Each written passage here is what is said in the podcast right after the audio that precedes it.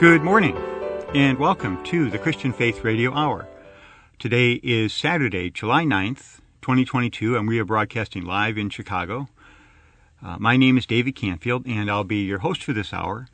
You can visit us online at thechristianfaith.org. And if you have any comments or questions you'd like to send to us, you can do that at notes at thechristianfaith.org. And we don't have a guest for the last segment of this program, so uh, we plan to open up the phone lines. And so if you want to reach us that way, you can do that uh, with questions and comments. So um, we'll, we'll, give out that number a little bit later.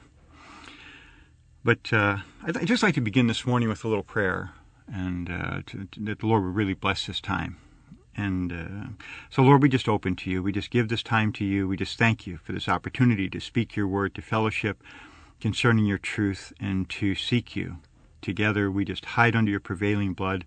We bind everything the enemy would do. We just say, shatter the kingdom of darkness in this city. Uh, we just say, have your way, Lord. And uh, work out through this time what's on your heart. In Jesus' name, for your sake and your glory. Amen. And we've been talking, uh, we started to talk last week about uh, the ongoing aspect of our salvation, and we're going to continue that in this program. But uh, before we do, I just have some uh, more general thoughts, uh, just things that the, the Lord has, I felt, touched me about this past week, and uh, um, comments also about some things that have happened. But uh, maybe, maybe, I'll start with that. And of course, we're, we're broadcasting here in Chicago. Uh, some will listen to this podcast online, but we broadcast in Chicago. And of course, this past week there was this terrible, um, I don't want to say tragedy because that makes it sound like it was a, an accident, a terrible massacre uh, up in, in Highland Park, just an unspeakably evil act. Uh, you know, just it, our heart goes out to the families and the loved ones. We we lift them up in prayer that uh, they would find the Lord's comfort in their in this their unspeakable grief that they're experiencing now. And uh, uh, of course, that was this past week. The week before, um, uh, Roe v. Wade was overturned by the Supreme Court, and uh, I, I have to be very honest. I was happy about that.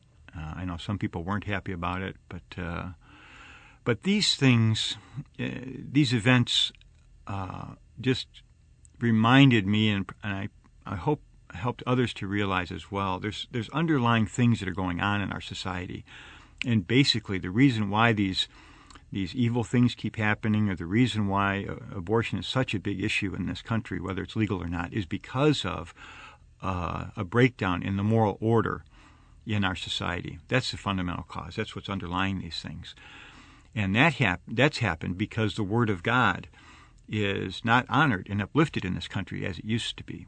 And so, one of the reasons, one of the burdens we had for doing this program is to uplift the Lord's Word and help God's children come back to the Word and to be in the Word in a much more serious way because we should be serving as the salt and the light in this society. And frankly, that's why America has been so blessed for so, so many years, for centuries, because you did have an honoring of God and an honoring of His Word uh, that that brought in God's blessing. But because that has declined in the recent decades, the moral order, as I say, is breaking down, and that's why we begin to see these evil things happening and much more frequently in our society. And I'll have more to say about that in an upcoming um, episode of this program. But I just felt I had to comment on, on these things because they're so um, so near in to us, here, especially this last one here in Chicago. Uh, and again, our heart goes out to the to the uh, the families and loved ones of uh, who were of the loved ones of those who were lost in that shooting, uh, and to the to, to the ones who are recovering even now. Then I also so I also had some general thoughts just about things about uh, how the Lord has spoken to me. I felt in the past week, and uh, just just wanted to touch on that a little bit. You know, when when you serve the Lord, I've been serving the Lord for some time, and which is a real blessing. And uh, you just, uh, from time to time, it just happens. You just are uh, discouraged about your serving, and you can consider so many great servants of the Lord that uh, He's used through the centuries. Uh, you know, of course, you have the apostles in the New Testament, but uh, then you have the the great names we we would know. Um, John Wycliffe, John Huss, uh, Martin Luther. Um, you know, more recently, you have men like Hudson Taylor in the 20th and 19th, uh, 19th century, the great missionary to China. You have John Darby, uh, Watchman Nee, uh, Witness Lee, uh, brothers we really appreciate very, very much.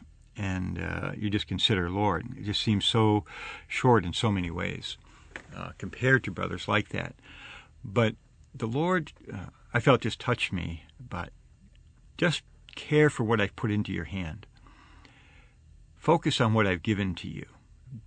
Do that with all your might and leave the rest to me. And that, that was a real encouragement to me. Just focus on what I've given you. So, for example, things like this radio program, uh, the website uh, that we have, thechristianfaith.org, um, some other means of outreach. It seems like be faithful to what I've committed to you, right? And then the Lord can work out something of His salvation in my life and uh, uh, even bring in a blessing through these things. And so I just wanted to pass that on to you if uh, if you have that same kind of feeling that uh, maybe you're not so adequate in terms of your service or your labor before the Lord. Focus on what the Lord has given to you. Uh, I was reminded of Proverbs 17:24. Wisdom is in the sight of him who has understanding, but the eyes of a fool are on the ends of the earth. Satan always wants to distract us. He always wants to turn us away from the thing right in front of us to get us to focus on things that are just we have no control over, things that are far away from us. We need to focus on what's in front of us. That's when our labor is going to be blessed, and that's when the Lord can really do something through us. Praise the Lord for that. So that was the first thing, and then uh, something else really was helpful to me this week. And I've been spending some time in Philippians chapter three, uh, the section where Paul talks about pursuing Christ in verses seven through fourteen, and that's that's a section of the Word every uh, every young believer should should memorize. Uh, I read something recently. Uh, one brother I, I, appreciate very much said that that every young believer needs to memorize this portion of the Word because it's it's it's so uh, such an exhortation to pursue Christ, to follow Him, to seek to know Him. Now it's it. Uh, Philippians 3 7, uh, what things were gains to me, these I have counted loss on account of Christ. But moreover, what, what um, all the things that were gains to me, whatever was gains to me, these I have counted loss on account of Christ, that I may, uh, I count them as refuse. I have suffered the loss of all things and count them as refuse, that I may know Christ uh, and be found in Him. Paul goes on to say, this is a tremendous section about knowing Christ and being found in Him. Uh, in verse ten, um, Paul says that I may know Him in the power of his resurrection and the fellowship of his sufferings, being conformed to his death. And I focused on that verse, and I was really uh, reminded in terms of dealing with who I am, in terms of allowing the Lord to work something in me, it really takes the power of his resurrection life. I can't do that by myself. I shouldn't seek to improve myself by my own effort. I can't deal with who I am by my own effort. That's never going to work. I really need the power of his resurrection and also the fellowship of his sufferings. The Lord brings us through things to deal with us day by day, and we need to submit to the Lord's arrangement and allow him to work in us through our sufferings and just say, Lord, I don't know why this is happening. I don't know why you've allowed this, but I just uh, submit to what you've arranged in my life. Uh, and then we can be, as the verse goes on to say, conformed to his death. It's through these two things the power of the resurrection of Christ and the fellowship of his sufferings. It's not by our effort, it's by Christ working within us. And so that's, that's just a marvelous section in Philippians and uh, Philippians chapter uh, 3, verses 7 to 14. Praise the Lord for that. So, in the last program, uh, last week, we began to talk about this matter of the ongoing salvation of the believers. And we quoted a number of verses that speak in the New Testament about how we are still in the process of being saved. You know, one example is Philippians chapter 2, verses 12 and 13. Work out your own salvation with fear and trembling, because it's God who works in you, both the willing and the working of his good pleasure. So, uh, and there's a number of verses like that that say, because there's verses on the one hand, and we said there's, as we said, there's always two sides to the truth. There's one side uh, concerning salvation, which shows that we are already eternally saved. Uh, in Acts chapter 2, uh, the Apostle Peter, he's saying, uh, he's preaching the gospel for the first time. uh, on the day of Pentecost. And he quotes the Old Testament, the prophet Joel, and he says, Whoever calls upon the name of the Lord shall be saved. That's Acts chapter 2, verse 21. Very simple. If you simply call on the name of the Lord, you will be saved. Uh, that's the Apostle Peter, again, as I say, quoting the prophet Joel in the Old Testament. That's on the day of Pentecost, the very first gospel message that was ever preached. That's speaking of the once for all eternal salvation. And again, we would say if you haven't had that experience yet of being saved, of allowing the Lord to come inside of you, of confessing that you're a sinner, we would just encourage you and urge you to open your heart right now and say, Lord, I just confess I'm a sinner. I believe you died on the cross for my sins and rose again from the dead. Come and live inside of me. I believe in you and I trust you and I claim the salvation that you provide for me in Jesus Christ. When that happens, you receive the forgiveness of sins and your eternal destiny is secured. Praise the Lord for that. That's just God's wonderful free gift of salvation. We're just so thankful to the Lord um, that he, he makes this gift available to all who believe in Him by faith. But there's other other verses in the New Testament that speak of salvation as something that's ongoing. And again, that's, that's Philippians uh, chapter two is a very striking example of that. Uh, but there's many a number of other verses as well that we went through last week. So there's two sides. Uh, yes, we're saved once for all, but yes, we're still in the process of salvation. And so, to give some context for this, it seems like uh, we need to cover a very significant topic in the New Testament and, and to consider in what respect are we still being saved. And that topic is called in the New Testament, specifically in the Gospel of Matthew, the kingdom of the heavens. Now, the phrase the kingdom of the heavens is only used in the Gospel of Matthew, that exact phrase. There's one other place that I've been able to find where a very similar phrase is used. And where that is, uh, is, is quite significant, but it's a, it's a slightly different phrase. But, but the exact phrase, the kingdom of the heavens, is only in the Gospel of Matthew. And that's because the Gospel of Matthew focuses on Christ as our heavenly king. You know, each of the Gospels presents Christ in a different way. Matthew is Christ as the king. Mark is shows us Christ as the slave of God. Luke shows us Christ as a genuine, perfect, normal man. And John, of course, shows Christ as God who became a man in the flesh. So each of them bring out a different aspect of who Christ was. That's why we need four different gospels. But Matthew is the gospel of Christ as a heavenly king. And so that gospel is unique. It speaks of uh, the kingdom of the heavens. Uh, it begins in uh, Matthew chapter 3, verse 2, when John the Baptist comes forth to, to preach. He says, uh, Repent, for the kingdom of the heavens is at hand. And when, of course, when Jesus himself came forth to preach, he said the same, exact same thing Repent, for the kingdom of the heavens is at hand.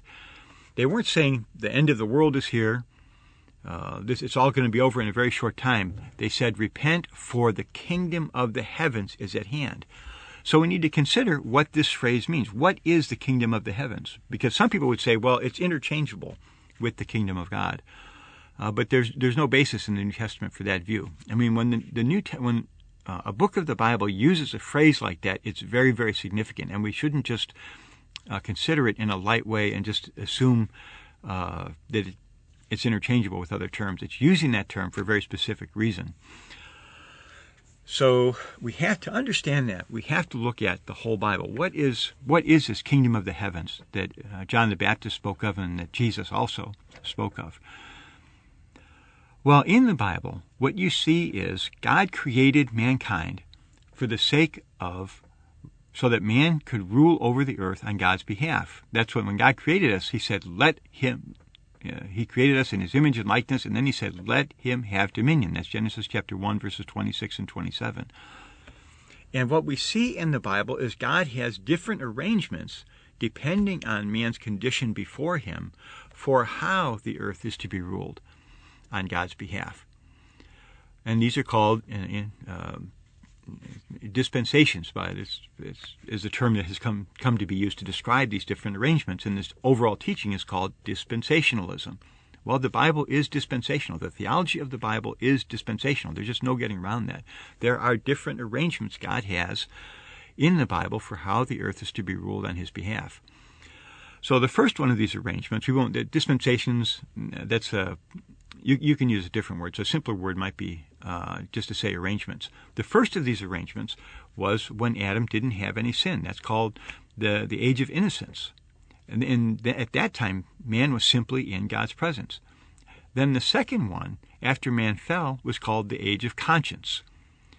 Now we weren't so much directly in God's presence anymore, but God said, okay, you're fallen, you're sinful, but what I want is for you to live by your conscience and try to obey me that way. But that failed. Uh, at the time of the flood, man, uh, the wickedness of man was great on the earth, so God brought in the flood to judge mankind. So after the flood, God uh, said to Noah, He said, uh, He makes a covenant with Noah, and He says, Whoever sheds man's blood, by man shall his blood be shed. And that's in uh, Genesis chapter 9, I'm not, I think it's verse 4. So that set up another arrangement. That put the responsibility for governing the earth in the hands of human government, because whoever sheds man's blood, by man will his blood be shed. That's the arrangement of government. And that lasted up until the time of the Tower of Babel, uh, when mankind as a whole rebelled against God. And at that time, God gave up on the earth uh, as a whole. He wasn't going to try to deal with mankind by saving the whole earth anymore. Now he called one to follow him. That was Abraham. Uh, he uh, was called out. He was the, the, father of the called race. All those who would come out of the called race to follow God, uh, he's the father of all those people. And so that's the age of the patriarchs. Uh, from Abraham up until the time of Moses. And of course, at the time of Moses, you have the law and the nation of Israel. That's the uh, the age of the law. In the New Testament, you have the age of grace. At the end of this age, you're going to have the age of the kingdom. When Christ comes, you're going to have the 1,000 year reign of Christ. And so that's just a very general view of these different arrangements, these different dispensations. And there's you have there are different ways of looking at them. You could say there's four main ones: before the law, the law, the church, and, and the kingdom. But you have to look at these different arrangements and ask the question because we're considering what is the kingdom of the heavens. Now, uh, Matthew gives us a very good definition of the kingdom of the heavens, and that's in what people call the Lord's Prayer. It's in Matthew 9, uh, Matthew ch- 6, rather, chapter, Matthew chapter 6, verses 9 and 10. That's where the Lord teaches his disciples to pray, Our Father who is in heaven, your name be sanctified.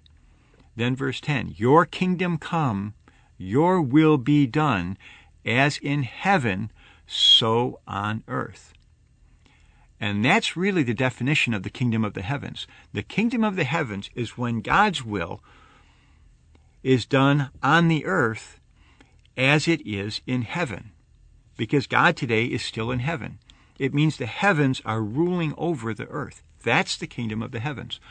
So, uh, we need to look at these different arrangements and see in which of these arrangements we have the heavens ruling over the earth. And we'll just go again through them quickly. You have in the age of uh, innocence, were the heavens ruling over the earth at that time? No, because God was directly on the earth with man. Uh, then you had the age of conscience. And no, God really didn't have a ruling uh, on the earth at that time. Uh, man was just living according to his conscience. The same thing in human government at the time of the patriarchs, you do have something of a miniature of uh, the kingdom of the heavens because there uh, you have Abraham was under living under God's authority. And so uh, when Melchizedek meets him in Genesis chapter 14, uh, Melchizedek blesses Abraham and he said, he says, um, blessed be God, the ruler of heaven and earth, because God had a man who could represent him on the earth, namely Abraham. And so that's kind of a miniature of the kingdom of the heavens. But you didn't have a kingdom yet, so you couldn't really say at that time it's the kingdom of the heavens. But it is a little picture of the kingdom of the heavens.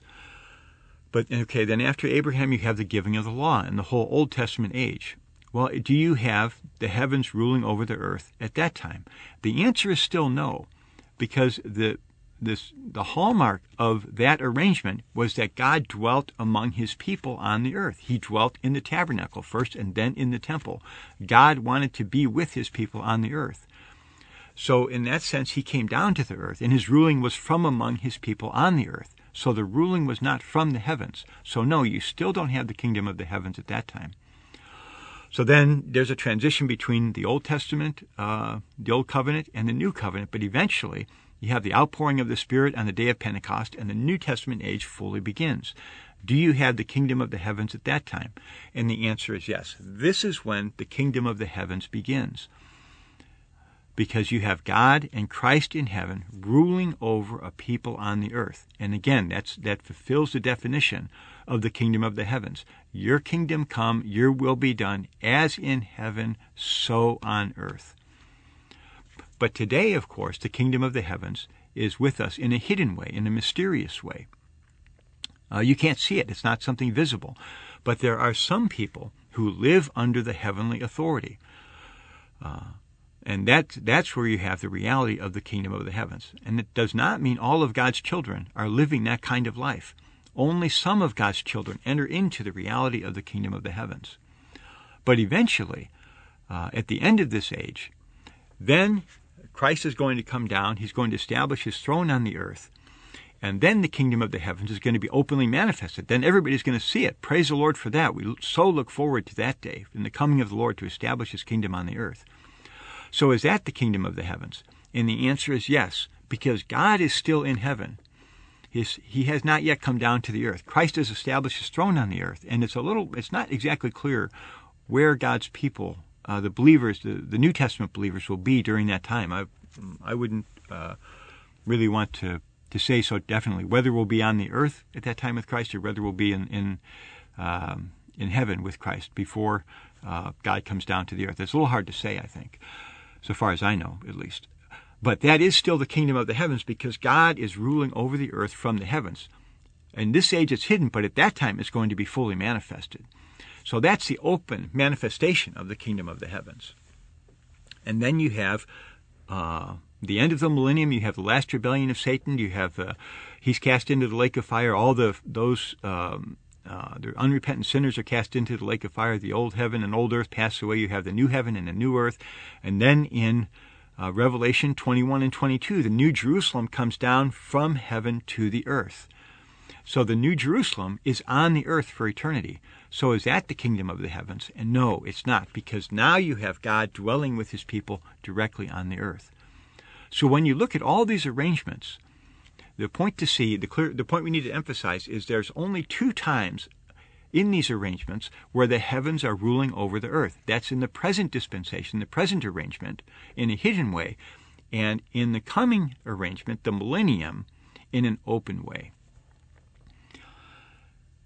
And so the Gospel of Matthew is talking, that's what it's talking about when it says the kingdom of the heavens has drawn near.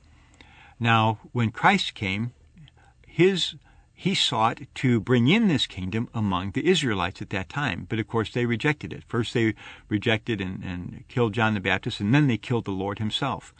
And so, the Lord at that time, uh, because they rejected him, he, for the time being, has rejected the nation of Israel. I want to stress all of God's promises to the nation of Israel are going to be fulfilled in the 1,000 year uh, reign of Christ. But for the time being, because uh, because the Jews have rejected their Messiah, God has set them aside, and that's why you see their terrible history over the past 2,000 years. The destruction of Jerusalem, God put an end to the temple sacrifice and uh, scattered the Jews, and uh, they've been suffering ever since. But the fact that they're back in the good land now uh, even in possession of Jerusalem, is a strong indication the end is getting near. We're not that far away anymore. You know, we can't predict. Uh, I think if you get into try to look too closely at current events and predict this or that, it, it, often you just end up embarrassing yourself. But the major things you can look at and say we are getting close. And one of the major things is the fact that Israel is back in the good land. Now they haven't turned to the Lord yet. That won't happen till until later, according to the book of Zechariah. Um, I think like uh, verse 13, uh, chapter 13, I think it is, talks about that. That's when they really turn to the Lord. That hasn't happened yet, but at least we're beginning to see uh, the preparation for the end times. That's what the Lord told us about in Matthew 24 when, when the, the tree puts forth its leaves, you know that it's near. Now, that tree doesn't have any fruit yet. There's no fruit yet to God, but the leaves are there. The children of Israel back, are back in the good land, and that should warn us the time is clear. It's another fulfillment of biblical prophecy. But for the time being, as I say, the Jews have rejected Jesus, and so God has set them aside. And instead, instead, He's setting up His kingdom on the earth through the church in a hidden way. And as the believers, we should be those who are living under the heavenly ruling of Christ. Uh, that's if we're living under that ruling, then we're living in the reality of the kingdom of the heavens, and that's what's going to prepare us to reign with Christ in the manifestation of the kingdom of the heavens. But if we're not under the heavenly ruling today, then there's going to be a real problem when we go uh, when we stand before the judgment seat of Christ, 2 Corinthians 5:10, because we're going to be judged there according to what we did in the body. That's a very crucial verse. We'll receive the things done through the body, whether good or bad. So we should seek to uh, live under the ruling of Christ as our heavenly King. If we're doing that, then we are in the reality of the kingdom of the heavens. We'll be prepared for the Lord's return to reign with him when he comes back. But if not, there's going to be a very serious discipline. And we'll talk a little bit more about that in uh, the next section, but that's, I think, enough for, for this first section of the program today.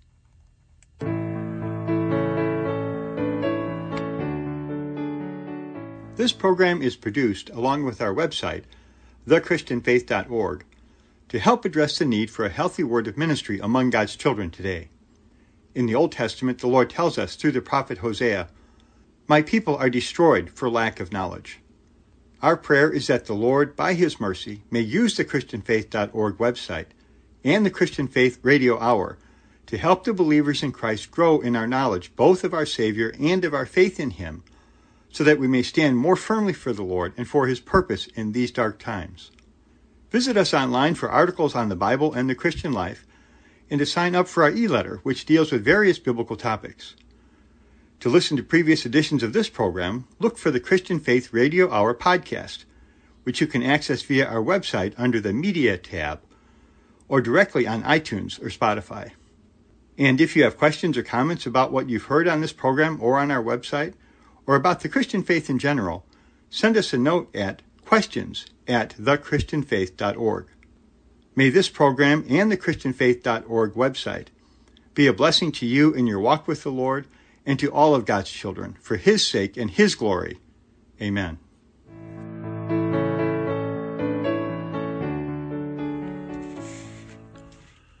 Welcome back to the Christian Faith Radio Hour. And in this segment, we're going to continue this uh, discussion of the kingdom of the heavens as I say in the last segment, we'll we'll open the phone lines and, and see if anyone has uh, questions. We do have a couple of questions I received from uh, a dear listener I know, uh, so we'll we'll cover those. But if you if you want to call in for the next segment, that number is seven seven three. It's a seven seven three number. And uh, if you have questions or comments, because I know this this word is not very commonly taught among Christians today. It's uh, um, not something, frankly, Christians like to hear a lot about because, you know, we said in the last program, we tend to like the free part about salvation, and there is a free part. The eternal uh, salvation is God's free gift to all those who believe in Christ. And what we're saying now about the kingdom of the heavens doesn't affect that. That only affects this coming age, the 1,000 year reign of Christ on the earth. But our eternal destiny is secure the moment we believe in Christ because God wants to make sure it's as easy as possible to have our sins forgiven. For us, for him, it was not easy. He had to give up his only son on the cross to bear our sins. That, but that God took that on himself. For us, it's simply a matter of opening our heart and believing in the Lord. So, um, so it doesn't affect what we're saying here. Does not affect uh, the eternal security of our salvation. But we need to understand there is a reward if we're faithful to follow Christ in this age and there is a discipline if we don't follow Christ in this age. You know, uh, the Lord says in Matthew 16, He says, uh, uh, Matthew 16, verse 27, the Son of Man will come in the glory of his Father with his angels, and then he will reward each according to his works. uh, whenever you, you, you share along this line, people uh, people will will say, "Well, that's not grace; it's a works righteousness." Well, uh, I'm not sure it's right to call it a works righteousness, but it's absolutely right to say we will be rewarded according to our works, and that's in the New Testament, whether you like it or not. That's the Lord's own word. Uh, at the very end of the Bible, he says, uh, I don't have the reference offhand, Revelation 22, I'm not quite sure. The, uh, his reward is with him uh, to reward each one uh, according to his works along those same lines. So that's in the New Testament. There's other verses as well. It's not, again, I'm not quite comfortable with the term works righteousness, but we will be rewarded according to our works. There's a gift that's according to faith, but the reward is according to our works. So in the last section, we spoke about the kingdom of the heavens, and we pointed out that's only mentioned in the Gospel of Matthew, specifically mentioned in the Gospel of Matthew. But there's another term that's only mentioned in the Gospel of Matthew. And we just sent out this morning, I just sent out an email about this uh, called The Kingdom and the Darkness. And again, if you'd like to sign up to receive these emails, uh, just send us a note at notes at thechristianfaith.org, or you can go to the website thechristianfaith.org and click on the subscription link and sign up for our email there. And uh, so we sent out an email this morning, The Kingdom and the Darkness. And the point was there's a direct relationship in the Gospel of Matthew between the kingdom of the heavens on the positive side and on the negative side, you have the outer darkness if we are faithful to reign with, to be under the ruling authority of Christ in this age, that means we're living in the reality of the kingdom of the heavens today when that's not easy to do. Uh, this whole age is against us living that kind of life, living under the authority of Christ. There's a that takes some real commitment to the Lord, and the Lord knows that and he rewards us for living that kind of a life. Again, he says he's going to reward each one according to his works. And that reward is we enter into the kingdom of the heavens. But if we are not faithful to the Lord, if we simply live as we see fit, if we're not under the heavenly ruling of Christ, then we're not living in the reality of the kingdom of the heavens today. We're just not under the heavenly authority. And so we will not be prepared to enter into the kingdom of the heavens when the Lord returns. That's simply the way we've chosen to live our life. And the Lord sees that, and He knows we're not ready to, to reign with Him. And so, in that case, the Gospel of Matthew shows us we don't enter into the kingdom of the heavens in its manifestation. Instead, we enter we will be sent to the outer darkness for that thousand year period, that thousand year reign of Christ on the earth. In other words, it will be a time of very uh, I'm not maybe severe, maybe severe is the right word, very um, real discipline for us as the believers in Christ to prepare us to finally enter into uh, the heaven, the, the, the ruling of Christ for eternity. At the end of that age, all the believers will be brought together again in the New Jerusalem for eternity. Again, we have to stress that. We're not saying you can lose your salvation, but that thousand year period will be a time of suffering for us in the outer darkness. And you can look up these references in the Gospel of Matthew. Again, this is only the term the outer darkness, these two terms are only used in the Gospel of Matthew. One on the positive side is the kingdom of the heavens, on the negative side is the outer darkness.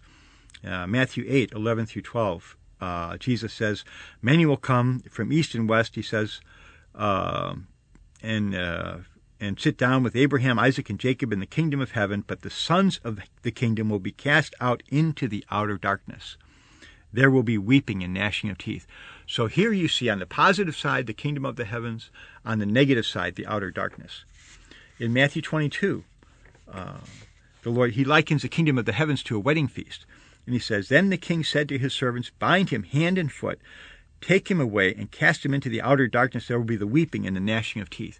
Because he saw this one in the wedding feast who did not have a wedding garment. Even one who got into the wedding feast was cast out into the outer darkness because he did not have uh, a wedding garment. And that takes uh, some real consideration how that could possibly happen. But it does happen according to the Lord's word in this parable, in which he is speaking of and illustrating the kingdom of the heavens. This guest goes to the outer darkness. Again, the positive side is the kingdom of the heavens, the wedding feast. The negative side is the outer darkness. And the last one is in the parable of the talents. You have the unfaithful servant. The first two servants, the Lord says, uh, enter into the joy of your Lord. But to the last one, he says, cast the unprofitable servant into the outer darkness. There will be weeping and gnashing of teeth.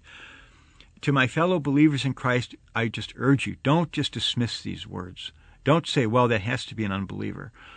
No, the outer darkness does not refer to the lake of fire. It's closely related to the kingdom of the heavens. It refers to the reigning period of Christ, but it's on the negative side. Instead of reigning with Christ, we may be in the outer darkness.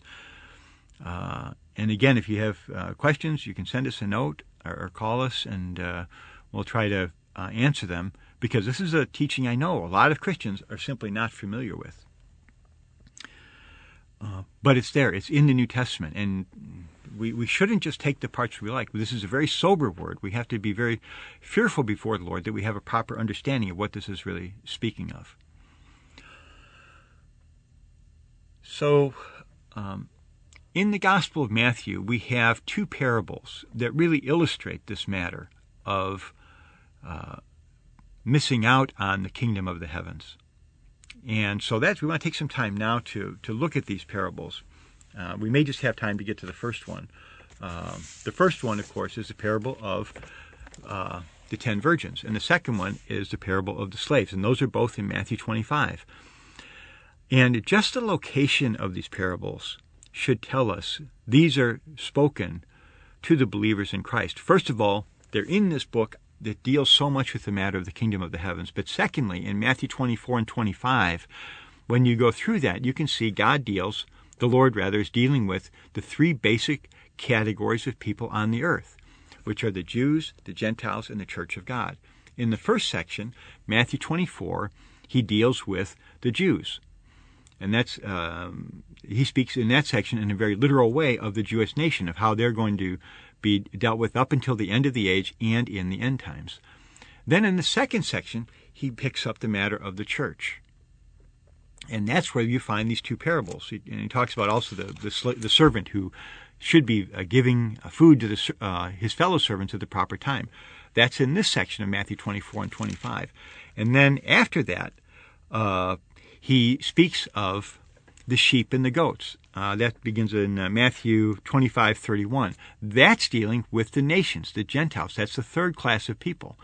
So, and, and that's where you see the during the millennium, you have the uh, God fearing Gentiles brought into uh, the, the heavenly, not into the, the, kingdom of the heavens itself, but brought under the ruling of God's, uh, the faithful believers during that 1,000 year period.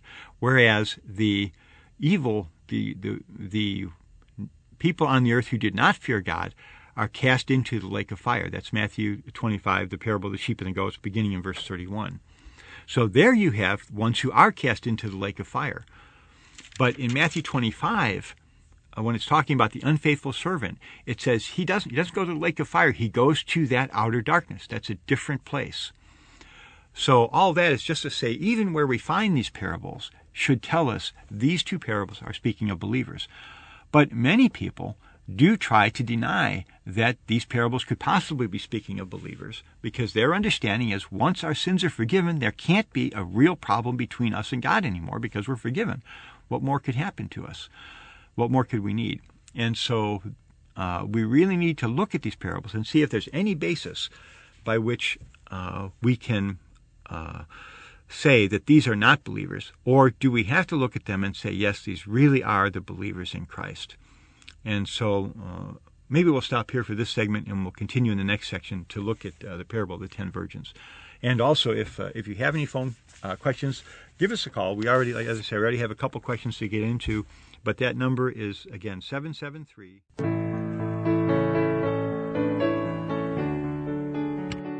This program is produced along with our website, thechristianfaith.org, to help address the need for a healthy word of ministry among God's children today. In the Old Testament, the Lord tells us through the prophet Hosea, My people are destroyed for lack of knowledge.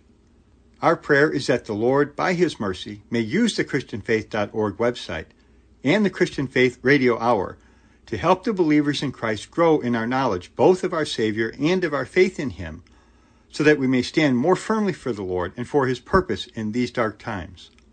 Visit us online for articles on the Bible and the Christian life and to sign up for our e-letter, which deals with various biblical topics. To listen to previous editions of this program, look for the Christian Faith Radio Hour podcast, which you can access via our website under the Media tab or directly on iTunes or Spotify. And if you have questions or comments about what you've heard on this program or on our website, or about the Christian faith in general, send us a note at questions at thechristianfaith.org. May this program and the ChristianFaith.org website be a blessing to you in your walk with the Lord and to all of God's children for His sake and His glory. Amen.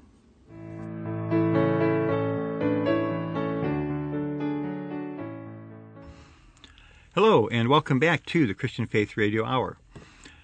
So, uh, in this section, as I say, we want to get into the matter of the the parable of the ten virgins, which is really something quite a picture. Uh, and we'll just go through that verse by verse. Because, again, we need to consider is this parable talking about believers or is it for unbelievers? We need to have a basic understanding of that. And, uh, and I'll, you know, maybe a little spoiler alert. Uh, there's no question this parable is talking about believers. The only reason some people have to try to say that it's really referring to unbelievers is uh, because it doesn't fit their theology if they understand it the other way there just is no basis whatsoever for saying this refers to um, unbelievers. And uh, before we talk about this prayer, I do want to, okay, we, we need to give another illustration to uh, understand in general how we should come to the parables. And because some people would say another way they deal with this parable is say, well, you can't be too specific about it because these you can't look too specifically at these different points that this parable is bringing up. The Lord's just kind of speaking here in a general way. But in Matthew 13, the Lord shows us how to come to the parables. And, and you know, the disciples, he, he told the parable of the tares and the wheat, about the um, a man sowed good seed in his field, uh, and then the people who were supposed to be watching it slept, and, so, and an enemy comes and sows tares among the wheat. And later on in Matthew 13, uh, 36, the disciples, uh, he comes into the house, and his disciples came to him, saying, Explain to us the parable of the tares of the field. He answered and said to them, He who sows this good seed is the Son of Man. The field is the world. The good seeds are the sons of the kingdom, but the tares are the sons of the wicked one. The enemy who sowed them is the devil. The harvest is the end of the age, and the reapers are the angels. And then he goes on, he applies all these things. Then, as the tares are gathered and turned uh, in the fire, so burned in the fire, so will it be at the end of this age. And he goes on. But the real point of that parable, again, it's Matthew 13, is the is to show us how seriously we need to take the parables in general. We shouldn't just dismiss them. When the Lord says something, it really means something. Don't just brush it off. It has a real specific meaning. You know, we began this whole program in the very first uh, episode or two showing, saying that um, we need to come to the Scripture in the same way Jesus did. And this is another example of that. If we want to study the parables and know the parables, we need to realize each point is very significant. The Lord never says anything in a light way or in a uh, way that's not meaningful. It's very meaningful. And so when we see the different points in this parable, we have to realize each one really is very meaningful. So let's come back. It's Matthew 25, uh, starting in, at the beginning of the chapter, verse 1, and we'll just go through it verse by verse. Then the kingdom of the heavens shall be likened to ten virgins who took their lamps and went out to meet the bridegroom. So he's saying, uh, this is about the kingdom of the heavens. I want you to learn something here about the kingdom of the heavens. Now, five of them were wise and five were foolish. And this is one of the most basic points of the parable. These were all virgins before the Lord. Uh, the next verse says, um, uh, no, verse, verse 1 rather says, they went out to meet the bridegroom. These are, are all virgins who are going out to meet the bridegroom. The Lord does not say here, there were five were true virgins and five were false virgins. It's not a question of whether they're true or false. The question is whether they're wise or foolish. And just the fact that they're going out to meet the bridegroom shows that he's talking here about the believers. Unbelievers don't do that. They're not going out to meet Christ. As the believers in Christ, we all should be going out to meet the bridegroom. You know, when you talk about a young person graduating from college, you know, you, they, you talk about they go out into the world to make their fortune. That shouldn't be our case as believers. As believers in Christ, we should be going forth to meet our bridegroom, going forth from the world, leaving the world to meet our heavenly bridegroom. So again, right away, you see, this is for sure, it's talking about the believers. But there is a difference between the two because it says five were wise and five were foolish. Uh, those who were foolish took their lamps with them and took no oil with them, but the wise took oil in their vessels with their lamps. So the, the wise had a supply of oil. And I'm not going to take the time to get into exactly what that means here, but they had an extra supply of oil. And oil, of course, in the Bible, all through the Bible, is a type of the Holy Spirit. That's saying, it's saying the believers they didn't just have oil in their lamps, they had oil in their vessels. They had an extra supply of oil in their vessels. While the bridegroom was delayed, they all slumbered and slept, and at midnight a cry was heard, Behold, the bridegroom is coming, go out to meet him. Then all those virgins arose and trimmed their lamps. So when the Lord comes back, they hear the midnight cry. They hear the, the, the, cry of the bridegroom. Again, that's not talking about unbelievers. There's just no way to say this parable is talking about unbelievers. Uh, at midnight, a cry was heard, Behold, the bridegroom, go out to meet him. And they go forth again. So you just can't say. There's no way. Is it's, it's, to try to say these are unbelievers is just not an honest exposition of, of the New Testament. You're just doing everything you can to force your uh, theology on the New Testament, and that's not, not the way we should come to the Bible. It says, All those virgins arose and trimmed their lamp, and the foolish said to the wise, Give us some of your oil, for our lamps are going out. So, uh, here we see the foolish, even the foolish, did have some oil. They had a small amount of the oil. That means they had been regenerated with the oil. The problem wasn't that they couldn't light their lamps. The problem was they couldn't keep them burning. They didn't have an adequate supply of the oil. Unbelievers don't have oil. They don't have anything of the Spirit. But these foolish virgins did. They didn't have enough, but they did have a little bit. Okay. So the foolish said to the wise, Give us some of your oil, for our lamps are going out. You know, um, the uh, this is really quite striking, quite a striking statement. The foolish believers, foolish virgins, wanted to borrow oil from the wise, the wise virgins. Why is that? Very simply, because that's what they'd done all, all throughout their life, all throughout their Christian life. They never paid the price to get the oil themselves. They just borrowed it from others. This is this is speaking of Christians who they have a little enjoyment of Christ. They come to the meetings. They're uh, they may sing some songs. They may read the Bible a little bit. There's a little enjoyment there, but for the most part, their experience of the Spirit depends upon others paying the price to get the oil for them. They don't really pay the price before the Lord to buy the oil for themselves. And that's why they don't have oil when the Lord comes back. They haven't paid the price. We don't want to be that kind of a believer today. We need to be those who are really paying the price to gain the oil, spending time with the Lord, being faithful to Him, preaching the gospel, serving Him, so we have a supply of the oil for others. Uh, you know, Jesus said, Whoever believes in me out of his innermost being shall flow rivers of living water. We should all seek to have these rivers of living water flowing out of our innermost being. The church would be so blessed if there were so many more believers like that today. But unfortunately, so many, we won't have time to get into the next parable, but uh, that talks about burying our talents. Uh, so many believers today bury their talents. Uh, we shouldn't do that. We need to have faith uh, that we can serve the Lord and rise up to serve Him and follow Him and pay the price to gain the oil so that we can uh, supply others and not just look to others to supply us. But these believers, when uh, they realize their lamps are going out, they're asking these the, the wise virgins, the one who did pay the price, to give them the oil. And they say, no, they can't do that. What they do say is, uh, the wise answered, saying, no, lest there should not be enough for us and for you, but go rather to those who sell and buy for yourselves.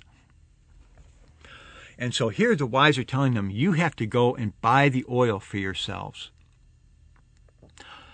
You know, if we want to follow Christ, don't think there's we don't have to pay a price. We do. This the oil that's spoken of here is not for free. The oil, the regenerating oil in our spirit, yes, that's a free gift of God. When when the moment you believe in Christ, you get that oil in your spirit. That's enough to regenerate you. But the kind of oil spoken of here, that spirit operating in our whole being, the transforming work of the spirit, like we've spoken of in previous program, that requires paying a price.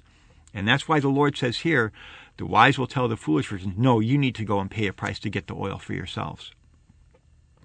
It says, while they were went to buy, went to buy, the bridegroom came, and those who were ready went in with him to the wedding feast, and the door was shut.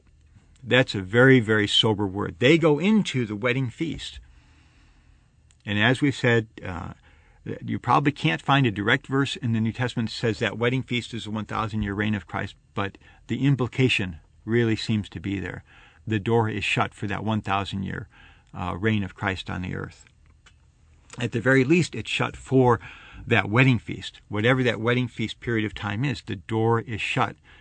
Uh, and so these the foolish virgins come back. Afterward, the other virgins also came also saying, Lord, Lord, open to us. They've gone away. They came back because now they have the oil. It's not a question of whether they have the oil or not, but they didn't get it in time. And as we said, if we pay the price to follow Christ in this age, we'll enter in with him to the wedding feast. If we don't pay the price, then in this age, then we have to pay it in the next age. We'll still get the oil. We'll still, and at the very end, we're going to have the oil, but we won't have it in time to enter into the wedding feast, so we'll miss out on the wedding feast. Uh, afterward, the other virgins came also, saying, Lord, Lord, open to us. But he answered and said to them, I do not know you.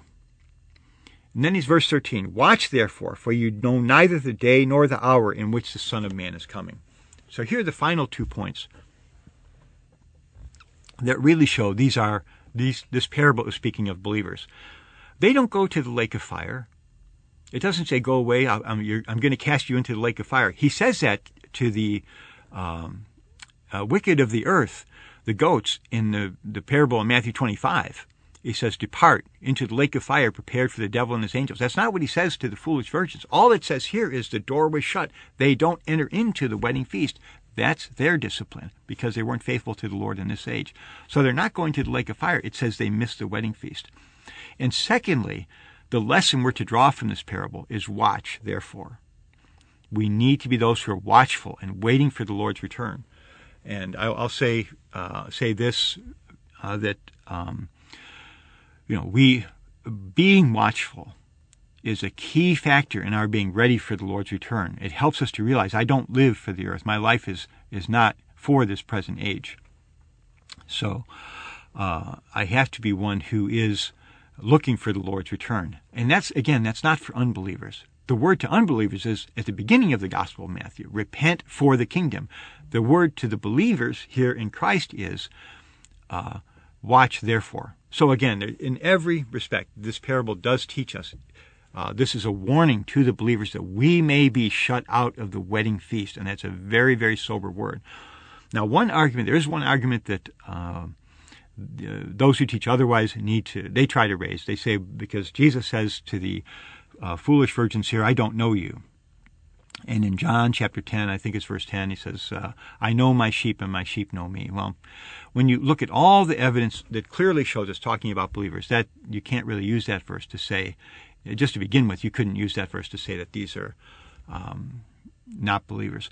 But the the the what's the definitive answer is just to point out a simple fact. It's the different the word for knowing in Matthew 25 is different from the word for knowing in John 10. In uh, John 25, the word is oida. In uh, in Matthew 25, the word is oida. In John 10, it's gnosko. There's the two basic words for knowing in the New Testament, and he uses a different word in each place. So you just can't use that argument to, to try to refute what this um, parable is showing us about these virgins being actual believers in Christ.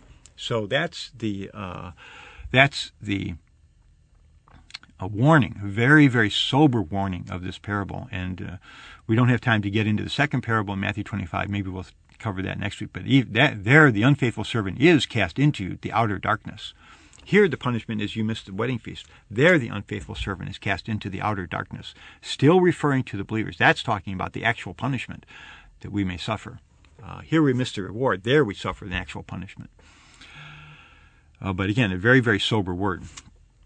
So, um, as I said, we did have a couple questions uh, and I want to try to touch on these in just the, the few minutes that we have left.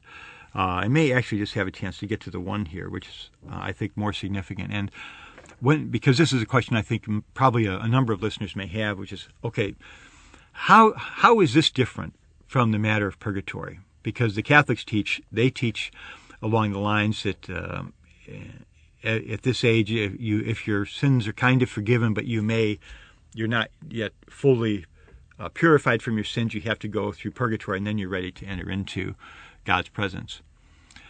Well, I, I would say this that first of all, when what we're talking about has nothing to do with for the, for the forgiveness of sins directly.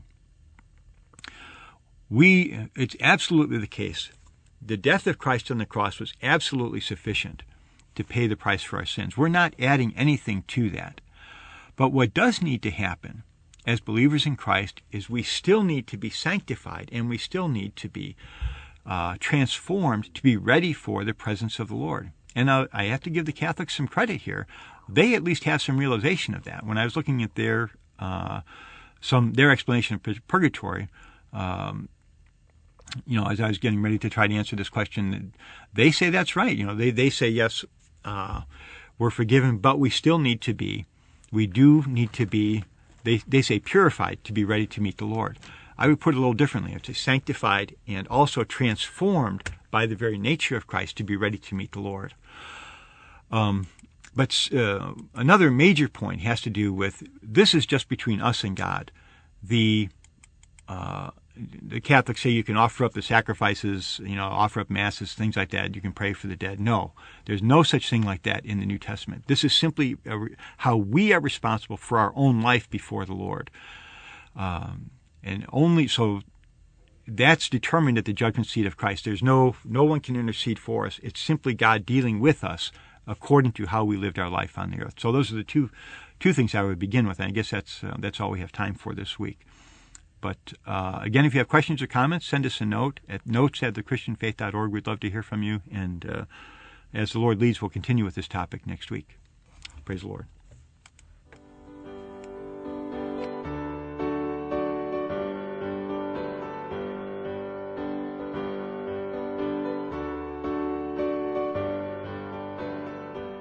You've been listening to the Christian Faith Radio Hour. You can visit us online at our website thechristianfaith.org. And if you have comments or questions, send us an email at questions at thechristianfaith.org.